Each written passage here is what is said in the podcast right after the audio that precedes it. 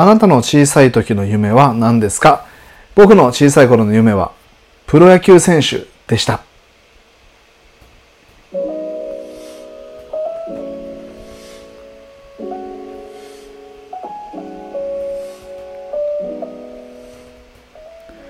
さあ、というわけで、オーライエブルバディ宮国正人です。2020年11月7日の土曜日、深夜0時52分。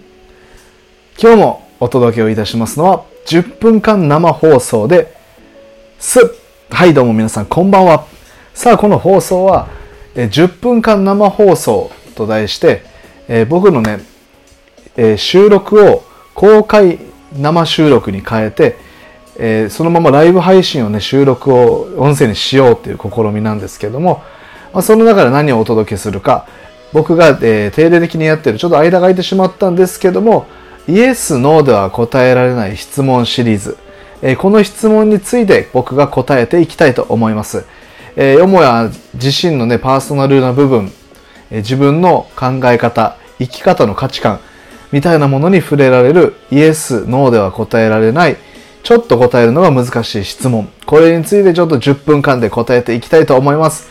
えー、なお、この放送は、えそのまま後ほど収録音声として残させていただきますので、え皆様からいただいた、えコメント、こちらのは番組の後半にまとめてご紹介をさせていただきます。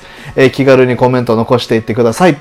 え早速、まみさん、サバカンさん、メッセージャーと花さん、ご紹介していただきありがとうございます。えぜひぜひ気軽にコメントしていってください。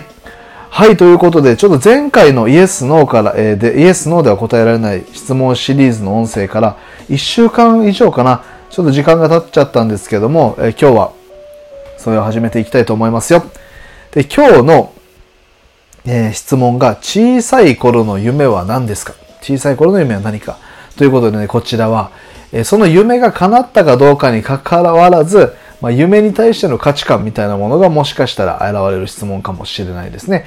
えー、というわけで早速答えていきたいところではありますが、え、こちらも恒例として、はい、恒例としてですね、え、前回のこのシリーズに届いたコメントの方、こちらをご紹介をさせていただきます。で前回のイエス、ノーでは答えられない質問が何だったかというと、なんであなたはその職業を選んだんですか？この質問でした。えー、それ質問に対して2件ですね、コメント、お便りをいただいております。こちらご紹介させていただきます。まず1件目。こちら、ライオンさん。今のご職業が建築業ということで、こちらを選んだ理由が、地図に残る仕事だから。同じものはないし、いつも新鮮。そしていろんな人と出会いがあるからかな。子供にも、パパが手掛けたんだよって胸を張って言いたいし。ですね、コメントありがとうございます、ライオンさん。これ建築業、これすなわち地図に残るお仕事っていう捉え方がまず僕には、これじゃね、すごいいいなと思いました。ね。で、これ同じものはないってまさにその通りですよね。建築業やってたらやっぱりこう同じものは一つとしてないわけで、毎回同じものを建てるにしても違ったね、景色があるでしょうし、違ったね、この価値観がその生まれるでしょうし。これ最後のね、文章、子供にもここパパが手が手がけたんだよって胸を張って言いたいっていうのが素敵ですよね。そのモチベーションにはすごく僕共感します。僕も自分の子供に対しては自分の職業のことを胸張って言いたいなと思うので、えー、ライオンさんが、えー、答え、ご回答いただき、お便りいただきありがとうございます。で、もう一件。こちら、ちーちゃんさんからいただきました。いつもありがとうございます。なぜあなたはその職業を選んだんですか？えー、幸せな場所で好きな音楽で人生の門でサポートができるから大好きです。私も幸せをいただきます。一期一会だから緊張感もありつつ感謝しております。ということでね、え素敵なコメントいただきましたね。で、こちら、ちーちゃんさんのお仕事、こちらがえ結婚式のオルガン奏者をやられてるらしいですね。確かに結婚式のオルガン奏者ってすごく一期一会。ね、同じカップル、同じね、ご夫婦が二度、あの、同じところでまた結婚式を挙げることはなかなかレアケースなんでね、その夜でしかない主役のお二人ですから。その場でね、楽器を演奏する、オルガンオルガン奏者としてね、楽器を演奏する。これは結構メモリアルですよね。ね、すごい、本当にその場、その通りで緊張感もありつつ感謝しております。この緊張感との狭間でね、やっていくすごい幸せもらえる仕事なのかなと思います。はい。えー、というわけでお二人ごし、えー、コメント、お便りいただきましてありがとうございました。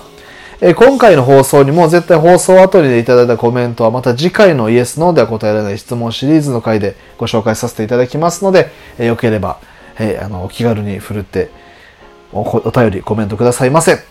はい、というわけで、今えー、次は僕の番ですね。僕の質問に対しての答えなんですけど、今回の質問が小さい時の夢はということでね、僕の小さい時の夢、めちゃくちゃたくさんありました。で、今でも思い出せる限りでわーって言うと、まず最初がプロ野球選手だったんですね。で、プロ野球選手からどんどん変わっていって、漫画家になりました。で、その次確かに発明家になりました。この人順番怪しいですけど、発明家漫画家だったかもしれないね。で、その後はもういろんな、調理師になりたいとかね、シェフになりたいとか、えっと、あと、ド忘れ、えっと、ド忘れ、スイーツを作る人、えー、うわ、出てこない、パティシエ。パティシエになりたいとかね。あと、スポーツトレーナーになりたいっていう夢もありました。もうここまでまで来ると高校生とかの自分になるんですけどね。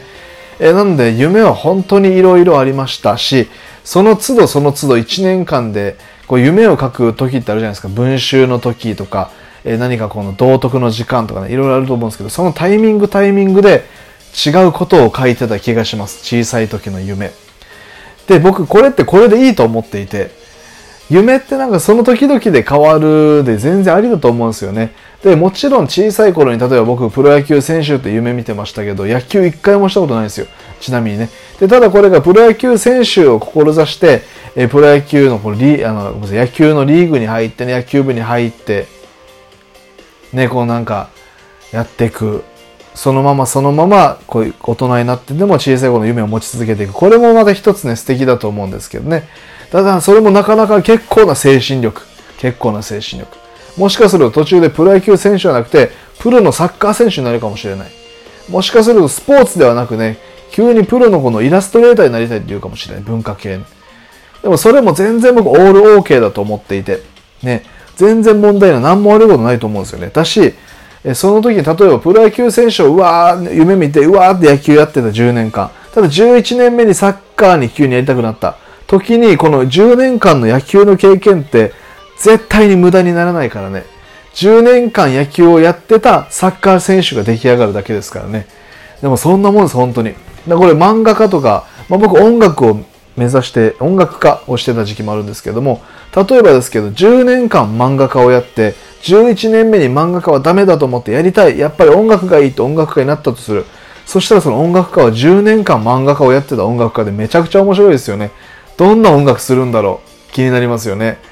いや、そういうことだと思うんですよね。だからこの夢を、小さい頃の夢、いろいろあると思いますし、今の実際の自分と比べても、叶ったか叶わなかったかいろいろあると思うんですけど、これ叶っててもね、叶わなくても、オールオーケーだと思うんですよね、この質問に対しては。ただこれ覚えていたいですよね。覚えていたい。この自分のもしかすると価値観みたいなのに触れられるかも。で、僕も思い返すと、プロ野球選手から始まって、ま発明家、で、漫画家、で、パティシエ、調理師、で、まあ、スポーツというのはいろいろあると思うんですけど、まあ、何かを生み出したい。何かを作りたいっていう欲求は昔からあるんでしょうね、きっとね。ね、そんな中自己分析ができますよね。で、高校生の時とかは、パーソナルトレーナーとか、スポーツトレーナー、あと柔道整復師とかもあったりしたんですけど、あとね、夢として教師っていうのも一つ長くありました。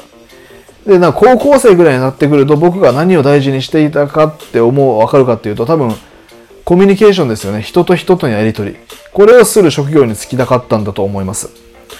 はい、そんな僕の、えー、今の夢は、ラジオパーソナリティ、そして生配信者です。はい。人と関わる仕事、そしてものづくりをする仕事だと思ってます。ハイブリッドですね。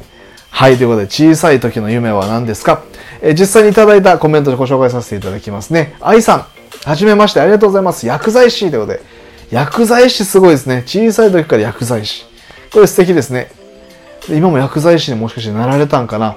愛さんはどうなんでしょうか？はい、というわけでお届けをしました。イエスは、イエスのでは答えない質問シリーズ。久々の回でしたけどね。生放送でちょっと緊張しながらお届けをいたしました。はい、えー、10分間生放送という試みを試しております。えー、普段の収録をするのをもうそのまま生配信、生放送でしちゃえっていう試みなんですけども、はい、今日はちょっと10分にちょうどで終われそうですね。え皆さんぜひあの、子供、小さい頃の夢何か思い当たったら、こちらの音声のコメント欄までどしどしお寄せください。次回の音声で、放送で、えー、ご紹介をさせていただきます。というわけで最後まで聞いてくれてありがとうございました。皆さん今日も一日お疲れ様でした。おやすみなさい。